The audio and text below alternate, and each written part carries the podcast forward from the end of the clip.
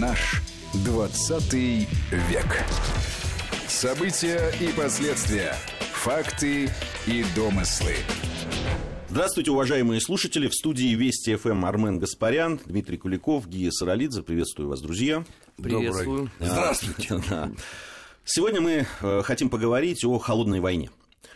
Давайте, наверное, мы начнем говорить об историческом э, аспекте, о том, как э, случилась первая холодная война, что это было, и, может быть, поговорим и о том, чем она отличалась от того, что мы видим сейчас, и вообще суть этого явления и его смысл. Вначале о сути того, что происходило, в тот исторический контекст, в котором это произошло, в, ну, наверное, и о фултоновской речи Черчилля и так далее. Дим, давай с тебя начнем. Что это такое? В тот момент, когда по оценкам стран Запада, ну, самых разных, Россия начинает усиливаться, начинает занимать позицию, которая позволяет ей сделать свои достижения, фиксировать свои достижения, получать выгоды самые разные, то Запад объединяется и начинает бороться с Россией в самых разных видах. Ну, можно называть это там холодной войной. Ну, например, кстати, если мы посмотрим там 19 век, да, это наша революционная, там, большевистская, коммунистическая историография описывала чудовищную деградацию России при Николае Первом, Николае Палкине, так называемом. А для всего мира это было время очень большого усиления России.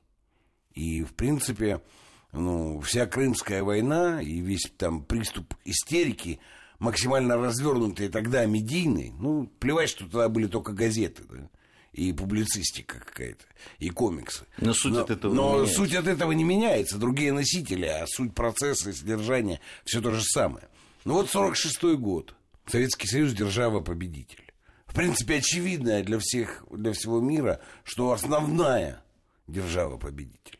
Да, что вынесли основные тяготы войны и основной урон и уничтожения фашизма, это сделано Советским Союзом. Авторитет Советского Союза необычайно высок. Вот. Но кроме того, Сталин обыграл их всех во время Ялтинской и Потсдамской конференции. Отказаться от этих соглашений вот так вот просто тут же было невозможно. Да? Поэтому была провозглашена эта холодная война, был провозглашен занавес. Это Черчилль сказал, занавес опустился был назначен лидер Запада. Это Соединенные Штаты Америки, потому что Черчилль сделал самое главное в своей речи, он указал на то, кому весь свободный мир должен подчиняться. Соединенным Штатам. И самое интересное, что Черчилль сказал, что и Британия, Великобритания готова подчиняться Соединенным Штатам вот в этом противостоянии, потому что если мы Советскую Россию не остановим, то мы ее не остановим никогда. Выяснилось, что ну, для американского мирового господства главная проблема Советский Союз. А сейчас Россия главная такая проблема. Ничего нового. В этом смысле холодная война всего лишь термин. А суть процесса я бы сформулировал так. Есть имманентное стремление западной цивилизации к мировому господству, абсолютно ей присущее как главный мотор движения, да, вот это стремление. И есть Россия – при наличии и существовании которой любой проект мирового господства невозможен. Армен, а, вообще, вот мы уже сказали о фултоновской речи, и Дима об этом сказал. Э, многие считают, что вот эта речь Черчилля и его напор, он подтолкнул Соединенные Штаты Америки к этому. Они, наверное, готовы были к этому, и, как показала история, действительно готовы были все это воспринять. Но все-таки это был толчок. Ты согласен с этим? Абсолютно. А, вообще, все то, что произошло, начиная с 1946 года, это, конечно, прямая заслуга Черчилля. Здесь э, не надо иллюзий. Это его последовательная позиция на протяжении как минимум с 1918 года. Единственное, что, конечно, я абсолютно согласен э, с Дмитрием Евгеньевичем по этому вопросу, стало неожиданным вот этот вот отсыл в сторону Соединенных Штатов. Почему? Европа лежала в руинах. Британия достаточно серьезно по их меркам пострадала. И было понятно, что тягаться пусть даже там с э, разрушенной советской экономикой, сейчас не представляется возможным. Ну, а скорее значит... тягаться с армией, с победительницей, скорее да. всего, да? Ну, а, невозможно а, было тягаться. Они, же, они как э, считали, понимаешь, если даже полуразрушенная советская экономика была способна обеспечить потребности советской армии в полном разгроме нацизма, на которой работала половина, как минимум, континентальной Европы, ну, не считая всяких лодырей из Румынии и Венгрии, то это достаточно серьезный показатель. А значит, надо использовать целиком и полностью потенциал Соединенных Штатов, поскольку войны там не было, серьезных потерь не было. А, наоборот, было Наоборот, все. даже э, у них с экономической точки зрения все обстояло блестяще. И заметим, что эти фразы прозвучали даже сильно раньше, чем начали в полном объеме реализацию плана Маршалла. То есть, да, Здесь можно, наверное, еще поспорить, э, не стало ли условно э, выступление Черчилля локомотивом для окончательного осмысления вот того самого плана Маршалла в Конгрессе, потому что на этот счет, к огромному сожалению, не осталось никаких э, документальных подтверждений. Ну, может быть, они, конечно, есть, но американцев пока просто не показывают. Но то, что это были звенья одной цепи, это совершенно точно. И обращаю внимание сразу на то, как интересно развивались события. Как только Черчилль произносит, американцы начинают э, реализовывать постепенно план Маршалла, и тут же опять на первые роли выходит так называемое мигрантские правительства. Ну, в частности, Польша, которая устами мигрантских э, лидеров стала требовать немедленного включения в ее в орбиту плана Маршалла. Интересно, что параллельно с этим уже Советский Союз туда первую часть транша э, передал. Но э, механизм заработал, и дальше он пошел условно по накатанной. Заработала в полном объеме идеологическая машина Запада. Интересно, что даже знаменитые переговоры товарища Сталина с господином Стетсоном были поданы весьма и весьма своеобразно уже в конве даже а, реалий холодной войны, хотя товарищ Сталин, в общем, говорил совершенно очевидную вещь, что давайте дружить. Давайте уважать друг друга, давайте договариваться, ну, давайте соблюдать взаимные интересы. Вот ты знаешь, Роман, ты подчеркнул это, мне кажется, это принципиально важным, да, почему так именно произошло, почему Америку назначили, да, как это все. Ты знаешь, похожая очень ситуация с сегодняшним днем. Вот смотри, в апреле месяце 1945 года Черчилль, еще будучи премьером, начинает формировать план нападения на Советский Союз, который там название немыслимое да, э, получил. Совпадение, как говорит наш коллега Дмитрий Константинович, не думаю. Потому что к этому времени бомба ядерная уже существовала. Вообще сработал второй системообразующий принцип англосаксонской или там западноевропейской цивилизации. Наличие военно-технического превосходства. Но мы говорили об этом, можно отдельно поговорить. Это невероятно важный фактор. Потому что они привыкли индейцев, грубо говоря, расстреливать из пороховых ружей, понимаешь? Вот появление атомной бомбы создало ту ситуацию, в которой они привыкли действовать. Ну, это наплевать, что лучшая армия в мире – это советская армия. А у нас есть бомба, против которой Россия бес, бессильна. Бедные японцы, на которых сбросили эти две бомбы, пострадали в первую очередь, я считаю, из-за того, что они показывали Сталину. Ну, для меня это совершенно очевидный факт. Что будет, да? Параллель с сегодняшним днем. Значит, после крушения Советского Союза и всего, что у нас происходило с армией, да, и как они э, злорадно наблюдали на наши проблемы э, на Северном Кавказе в 90-е годы. Вот. Как они в принципе, все равно считали, что когда был конфликт вот грузино-осетинский, да, со всей этой историей, ну, что все равно русская армия слабая. Ну и, в принципе, цель, поставленная там, как Кедми считает, к 17-18 году, выйти на тотальное преимущество перед Россией в военных возможностях. Эта цель не состоялась, о чем Путин им и сказал в послании. Но, в принципе, механизм вот этот. Ведь снобизм своей исключительности и превосходства появляется ровно отсюда. Да? Он появляется из того, что они считали, что ну, они технически, с точки зрения прогресса научного, с точки зрения военной мощи, ну, самые-самые-самые. А если они самые-самые силные, то значит они и самые умные. Это же логично, правильно? И самые правые. И самые правые, да. Но Трамп до сих пор, у него мир через силу, понимаешь? И он говорит, что он не допустит, чтобы были какие-то вооруженные силы в мире, хоть сколько-нибудь сопоставимые с Соединенными Штатами.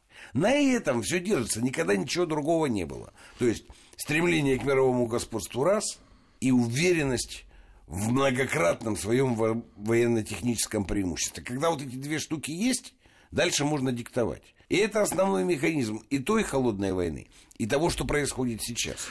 Вот, по поводу все-таки здесь разрешите чуть-чуть поспорить. Давай. друзья. Потому что вот э, мы говорим э, да, о, том, о том, почему она холодная война.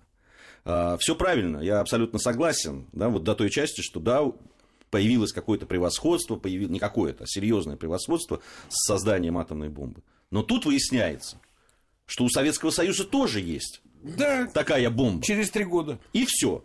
И на этом все планы по тому, э, да, там, чтобы стереть с лица земли эту страну, которая так мешает, они рушатся.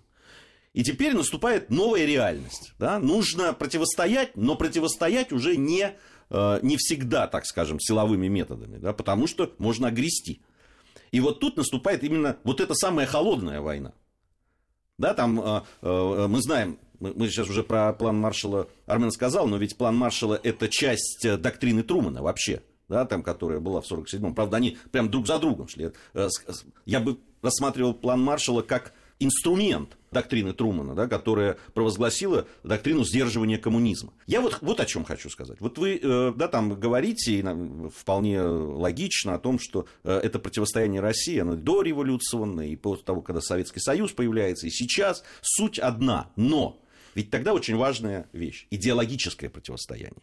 Сдерживание коммунизма, говорит э, Труман, об этом говорит Да Черчилль вранье и так далее. Это все-таки декорация, Декорация, конечно. Ничего же не поменялось ну, с 91 года. Но нет у нас уже коммунизма давно. Ничего мы никуда не распространяем. Более того, наша доктрина сегодня, после нашей рефлексии советского проекта, нашей собственной, как мы себя осмысляем, наша официальная доктрина, и не только официальная, а и в самом делешная, я бы вот так вот сказал, заключается в следующем. Мы вообще никогда не собираемся никому ничего навязывать и предлагать. Мы собой заниматься хотим и что-то у себя сделать. И с собой работать будем. А кому-то чего-то там навязывать, как кому жить, вообще не собираемся. Это тот опыт, который мы извлекли из советской истории. Да, что, ну, не надо это делать, это бессмысленно. Это бессмысленная трата всех видов ресурсов, человеческих, экономических, материальных, каких угодно. И это мы точно уже знаем на сегодняшний день. Поэтому мы никому ничего предлагать не собираемся. И что? Это как-то ну, изменило к нам отношение? Нет, даже, ну, даже наоборот. Они считают, что мы, раз мы никому ничего не собираемся навязывать, то мы слабые. Между прочим, понимаешь, вот не все решилось в 49 году, когда Курчатов испытания провел. Это был первый симптом. А дальше они, между прочим, до Карибского кризиса рассматривали варианты горячей войны. Ну, там были переломные моменты. Спутник, Гагарин.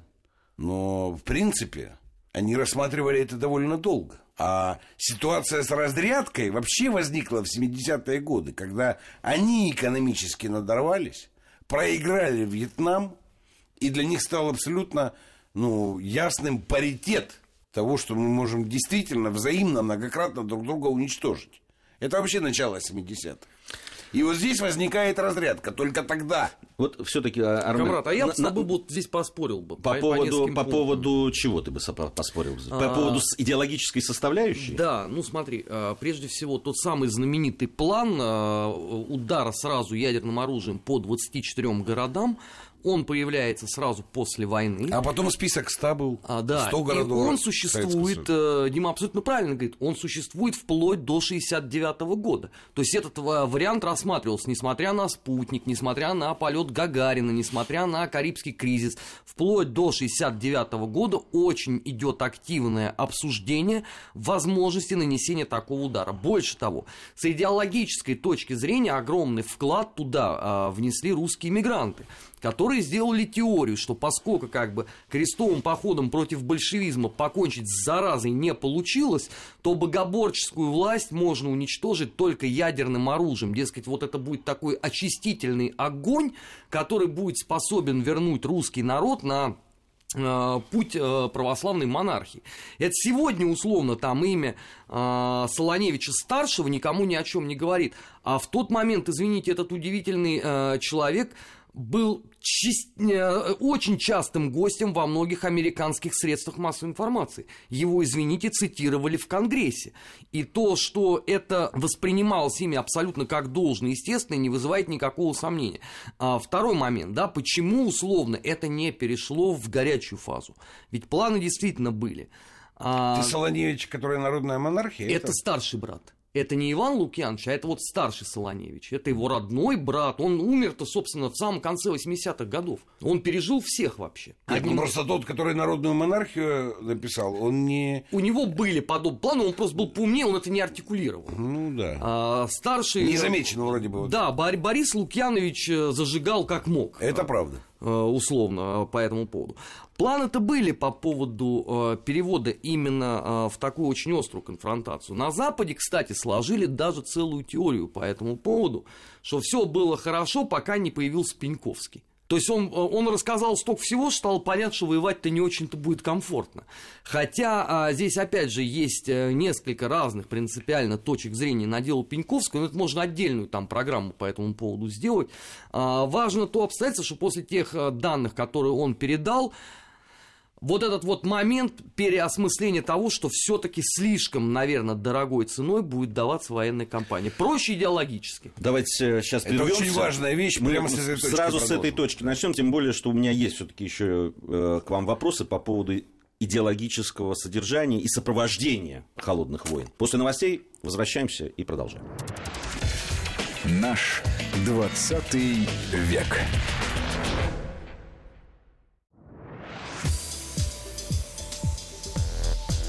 Наш 20 век. События и последствия. Факты и домыслы.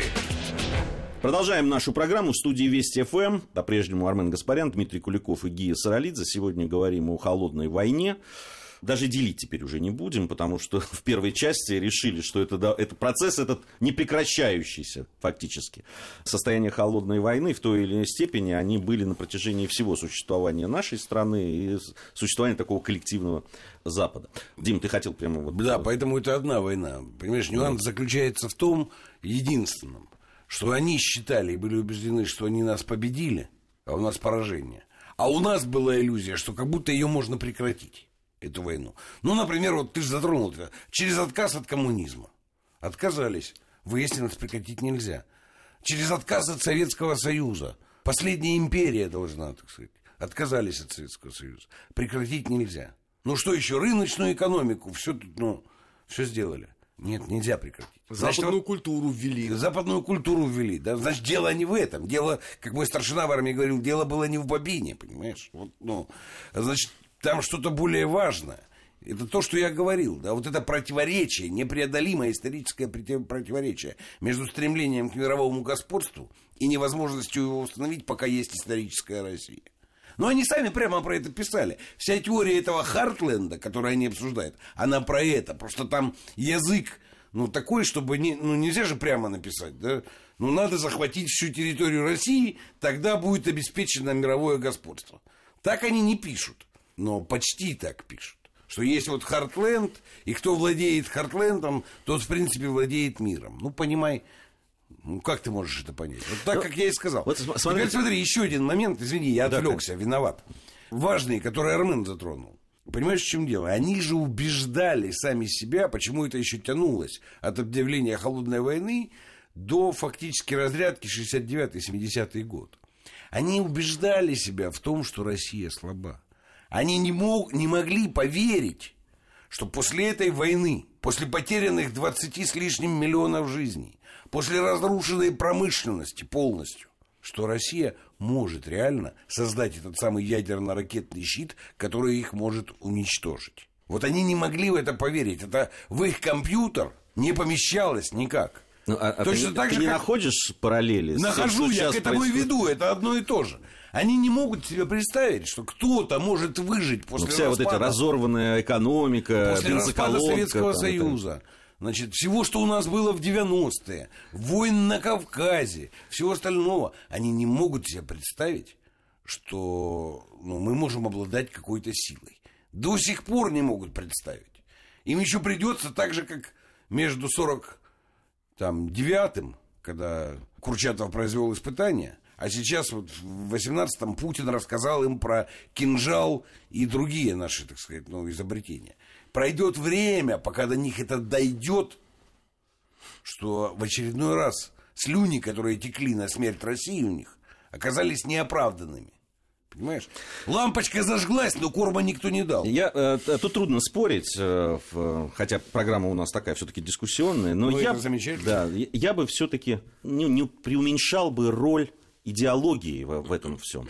Понятно, что есть высшая цель, о которой ты говоришь, да, там э, Россия как таковая, историческая Россия, неважно, Советский Союз, Россия мешает э, мировому господству. Но ведь под это всегда подкладывается идеологическая база, которая является элементом, собственно, этой войны, да, информационной войны, идеологической, какой хочешь. Если там э, в 46 году, в 47 году это сдерживание коммунизма и борьба против коммунизма, а ведь Черчилль действительно был, ну, он был таким, ну, ярым антибольшевиком, там, да, э, антикоммунистом, неважно. Это ведь тоже накладывает. И, собственно, эта борьба идеологическая, вот эта идеологическая подпорка, она очень важна. Что тогда, что сейчас. Понимаешь? Сергей, но в 19 веке Франция, Англия и другое просвещенное европейство боролось с чем? Идеологически.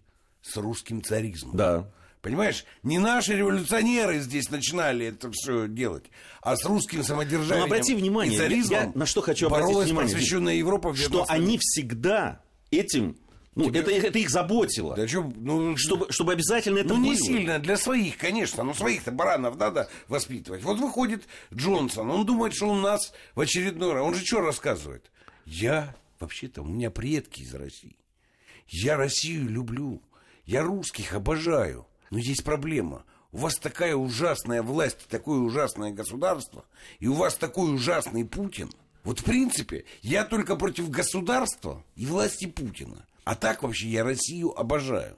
Ни, на- ничего не напоминает? С царизмом боролись, с коммунизмом боролись. Теперь с Путиным будем бороться и современным российским государством. А так мы русских любим. Мы вообще... У меня предки-то из России, говорит Джонсон.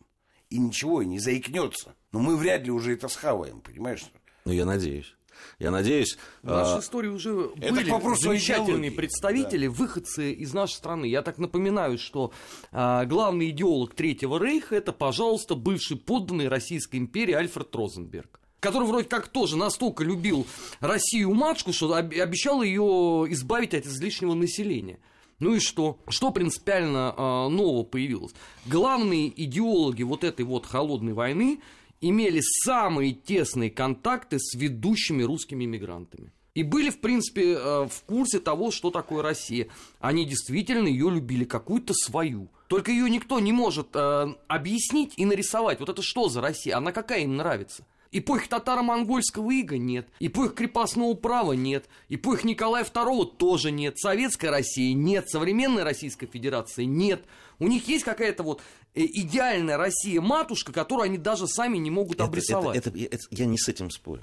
Ну. И я не про это говорю. Я говорю, что все равно они достаточно большие там и финансовые, и другие средства тратят на то, чтобы обосновывать это, Обоснуют, понимаете? конечно. Вот им это важно. Им это важно. Обосновать, почему империю зла надо разрушить. Вот им вот прямо важно, понимаешь? Когда, да, там вот мы сегодня обсуждали уже это, то, то, что вот рассказала наш корреспондент Регина Севастьянова на саммите ЕС, когда британский подданный, джентльмен, узнав, что перед ним стоит э, российская журналистка, взял и ткнул ее просто смачно в спину и сказал, когда она обернулась к нему и спросила, в чем дело, он сказал, здесь вас не должно быть вообще, сказал он э, девушке, понимаешь? Вот они делают все для того, чтобы была атмосфера такая, чтобы э, да, даже людей, которые профессиональную свою да, Ну, там, ну, работу, там, ну, расисты, сверхчеловеки. ну понимаешь? что, ну, вот, Нет, ну, то есть, они- а- но это им важно. Ты пойми, Гитлер ведь тоже обосновывал идеологически превосходство арийской расы.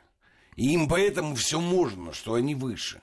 Ну и вот это, ну, я не знаю, журналист, да, вот это, вот это странное существо, человек Запада, считает, что он может вот так пнуть в спину нашу журналистку и сказать, что ее здесь не должно быть. Потому что он так существо высшей расы решил, он так думает. Ну, господи, ну, друзья мои, еще раз говорю, мы тысячу лет с этим живем. Независимо от того, был у нас князь, царь, они нас долго татарами считали, понимаешь, думая, что нам это, ну, зазорно, что ли, я не знаю. А у нас же нет этих проблем. Ну, татарами вы нас считали, ну, ладно, это ваша проблема. Мы с татарами живем уже сколько, и не только с татарами. Все вместе мы живем, в общем. Им этого не понять ничего, понимаешь? Поэтому они считают, что, называя нас татарией, они нас унижали тогда. Это было еще до царизма, но все это было. Ну, у них есть, да, вот это. Они же сами про себя написали бремя белого человека. У них бремя это, понимаешь? Они его несут. А все остальные варвары, мы в первую очередь. Что с китайцами было в опиумных войнах? Так это Извини, это не нацизм никакой, это просвещенная Британская империя делала. Травила народ опиумом. Через это управляла страной. Просвещенная Британская империя. И не, не в средние века, а вот в новое время это все происходило. Вот он. И ничего, ну это их не мучает совершенно. Они не переживают по этому поводу. Ну и мы не будем переживать. Россия есть и будет. И в принципе мы это вот минувшее воскресенье на выборах-то, в общем-то, и продемонстрировали. Поэтому, да, уйдет какое-то время. Как между там 49-м и 69-м годом, грубо говоря. Пока до них дойдет. Но нам только не, не надо следующие ошибки, так сказать, повторять. Да? Потому что когда до них дойдет, и когда они готовы будут к переговорам, то никаких уступок. Вот вообще ни шагу назад. И возможно, что мы из этой мельницы, в конце концов, так сказать, вывернемся. Тем более, что, знаешь, ситуация уникальная. Потому что Китай в ту холодную войну был антисоветским. Ну, как раз на этом рубеже 49-53 годов все разваливалось. И это был очень важный фактор. И второе, Китай был слабым. И фактически действительно был западноевропейский цивилизационный центр и российско-советский. Они между собой выясняли. А сейчас есть третий полюс. Почему мир многополярный, а не двуполярный? Потому что три это не два, это уже много. Понимаешь? Ну, то есть это простая логика. И третий полюс есть в виде Китая. Все, он ну, оформился. И это принципиально другая ситуация. И этот третий полюс не антироссийский. И очень трудно будет по новой перевести его в антироссийское состояние. Э, ну, там, обозримые какие-то десятилетия, на мой взгляд, ну, это невозможно, в принципе. Потому что китайцы понимают, что если с Россией что-то случится, то им конец. В принципе. И, и вот вы Травить будет не опиумом, Все а... правильные слова, говорите, совсем согласен, но не отвечаете на этот вопрос. А это важна эта идеологическая составляющая или нет? Вот, э, вот э, надо на нее тратить ресурсы, надо с этому противостоять. Конечно, потому что как только мы на это перестали тратить ресурсы, это благополучно закончилось уничтожением Советского Союза. Давайте, Сразу. Давайте вот об этом без второго пог... слова. Давайте об этом Армен поговорим в следующей части. Наш 20 век.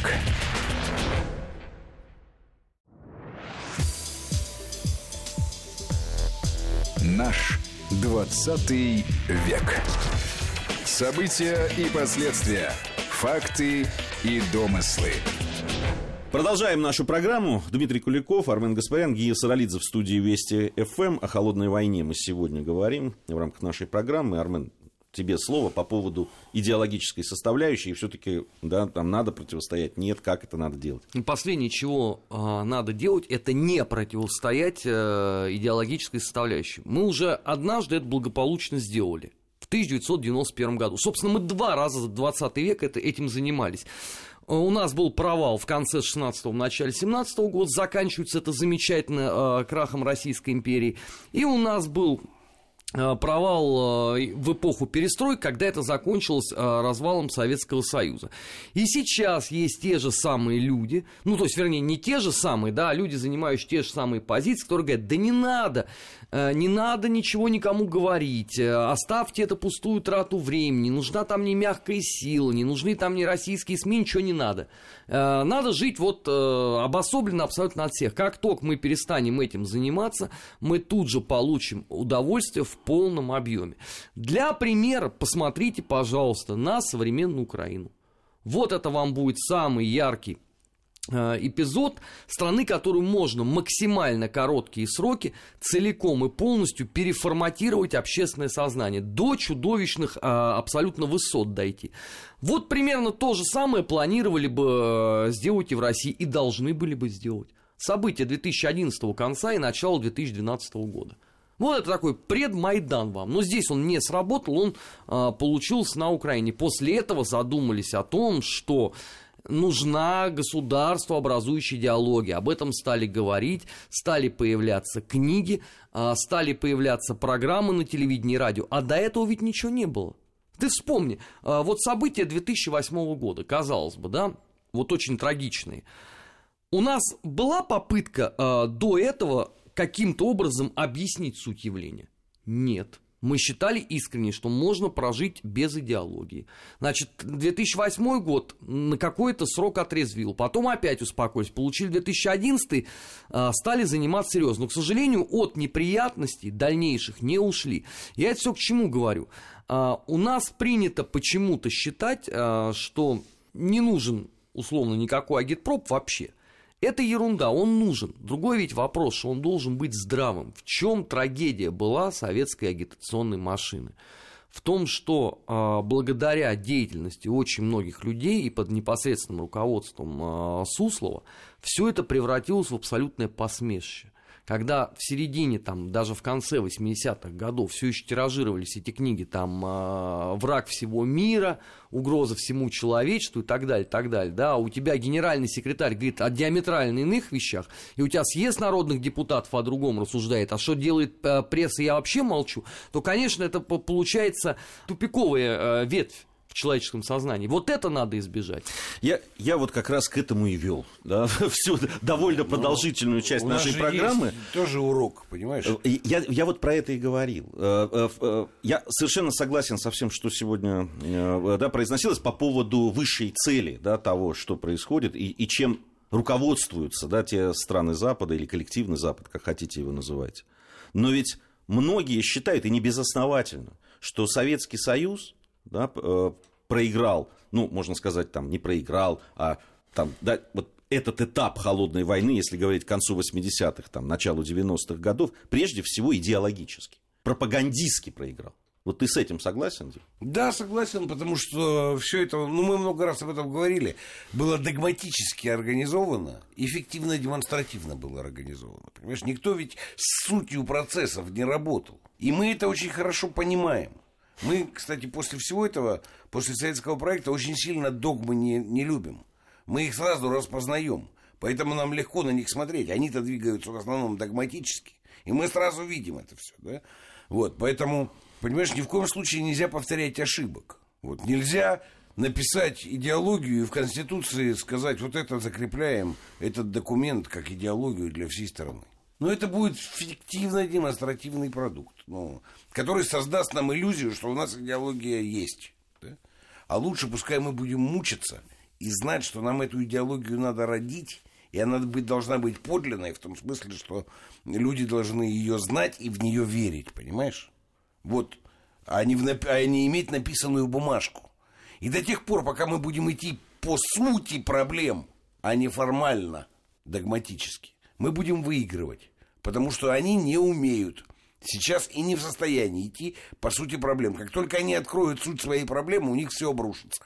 Как у нас было в Советском Союзе. В этом смысле. Они же свою систему строили как конкурентную нам, задействуя многие наши механизмы у себя, да, под своим видом. Ну вот и, ну, просто у них тоже это все пришло в состояние негодности. Они, правда, тупее нас в этом смысле. Ну, ситуативно, не в принципе, а ситуативно тупее. Потому что они очень долго еще и отказываются признаваться в том, что это зашло ну, в тупик. У нас-то довольно быстро это все, так сказать, произошло, да? Самопризнание. А у них это уже вот сколько тянется.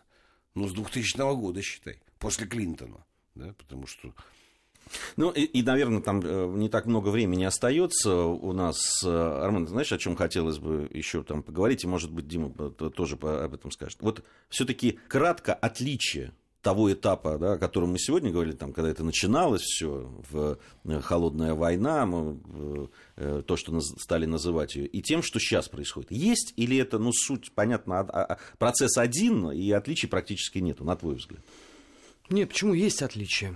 А, появилось то, чего не было тогда. А, появилось а, запредельное хамство и неуважение абсолютно к представителям России. Потому что в ту эпоху ну, невозможно себе было представить даже при гипер там агрессивной риторике такого скотского отношения к русским журналистам. Знаешь, ну вот я дружил много лет с Валентином Сергеевичем Зориным. К нему относились там с гигантским уважением. Ты посмотри, что сейчас творится. Журналистов, э, российских политологов, экспертов пачками делают персонами нон-грата. Их даже не пускают туда, не то, что там диалог какой-то. Посмотри тональность э, западной печати. Но такого не было в эпоху холодной войны. Ну, Армен, вот один момент. Ты прав абсолютно. Но, в принципе, это тоже не новость. Потому что мы платим по счетам. Э, по счетам распада великой страны. Кстати, между прочим, после революции февральско-октябрьской То же самое. и гражданской войны было то же самое. Я бы, кстати, сюда А- включил не только журналистов, но и дипломатов. Да, Да. но раз тогда цивилизованный да. мир говорил, что это быдло большевистское, как журналисты, э, дипломаты наши и так далее. И вплоть до испанских событий и Халахингола это все так и было. Ну, и никто не, не жаждал, так сказать, относиться с уважением к нашей дипломатии нашей журналистике тогда. Потому что они опять же считали, что после гражданской войны НЭПа, банды, басмачей и всего остального, в принципе, ну, России нет, а что с ней считаться? И единственное, что тогда сдерживало вот там прямой интервенции, вот здесь ты насчет идеологии прав. Потому что, конечно, первое социалистическое государство, при том, что основная масса как бы интеллигенции и пролетариата на Западе была больна и беременна этим социализмом. И всем было очень интересно посмотреть, что получится. Вот это окаянство, да, ну, попробовать реализовать эту социалистическую коммунистическую идею. И, конечно, было опасно нападать в 20-е или 30-е годы в открытую на Советский Союз. Для этого нужно было создать такого отмороженного монстра, как фашистский нацизм немецкий. Да, я, я бы э, и другой исторический период привел, который тоже потребовал от них очень серьезных усилий. Это сразу после э, Великой Отечественной, ну, после Второй мировой войны. Ведь э, э, п- после того, как Советский Союз, по сути, разгромил да, Напасть в фашизм, открытую была напасть в открытую, да еще имея э, Италию, Францию, да, там страны да. коммунисти, Грецию, э, где коммунистические идеи были невероятно популярны, надо было сначала с ними разобраться. И, собственно, план Маршалла-то в том числе и в этом состоял. Конечно, конечно. Э, э, ну, нужно было подавить это все движение левое сначала, э, объединить этот Запад хоть как-то да, против Советского Союза, э, убедить их в том, что это монстр, который там растет и который надо, который можно бомбить, воевать с ним, убивать, там, жечь и так далее. То, что, понимаешь, то, что сейчас происходит. Нет, сейчас опять. не то происходит. Сейчас денег нет, чтобы их выделять для формирования единства Запада. Наоборот, нужно забирать деньги. Единый фронт нужен для того, чтобы все стояли по стройке смирно, когда Америка будет у них выворачивать карманы, грубо говоря, понимаешь? И не рыпались. Это совсем другая ситуация. Ну, наверное, да. Хотя суть та же. Понимаешь, Суть та же, делают это они все для борьбы с нами, да? Но если тогда они вкладывали ресурсы, то теперь у американцев вопрос, как можно больше их нужно изымать. Ну да, мы видим сейчас и, и торговые войны. Конечно. И мы только в начале этого, этих торговых. Да, Ну, тут уже вот Китай подключился, насколько я проинформирован. Китай не даст себя грабить. Нет, ну И дальше, да- дальше все будет еще хлеще. По мере Точно, э, того, да. как э, продвинется Согласен, Северный Армен. поток-2, по мере того, как Европейский Союз перестанет финансировать Прибалтику, по мере того, как перестанут выделять деньги э, другим лимитрофам, вот тогда праздник начнется. Потому что это рискует все превратиться абсолютно в зеркальную ситуацию столетней давности. Лимитрофа было очень легко организовать при э, неком консенсусе э, просвещенного Запада. Кормить его потом кто будет? Это самое сложное. А на Украине это все заметно. Ой, как, в полный рост, понимаешь? Ну вот да, организация. А кормить ее кто будет, эту самую Украину? Ну, И куда а- девать а население, денег- которое сбегает оттуда А- в Европу? А денег-то нету. А, ну, мы с тобой, Гея, это обсуждали, да? То есть грузинская история кое-чему Запад научила, да? Когда они так считали, что Россия пойдет и возьмет Тбилиси и завязнет во всем этом деле. Но потом они хотели, чтобы мы точно так же взяли Киев и завязли. А не получается. Не получается. И что со всем этим делать? Но это уже другая история, о, можем о- ее о- которых мы обязательно тоже будем говорить. Большое спасибо, друзья, за этот разговор. На мой взгляд, очень чрезвычайно интересный, полезный. Думаю, что э, э, наши слушатели с этим согласятся. Напомню, что в студии были Армен Гаспарян, Дмитрий Куликов, Гия Саралидзе. Надеюсь, совсем скоро вновь с вами встретимся. Наш 20 век.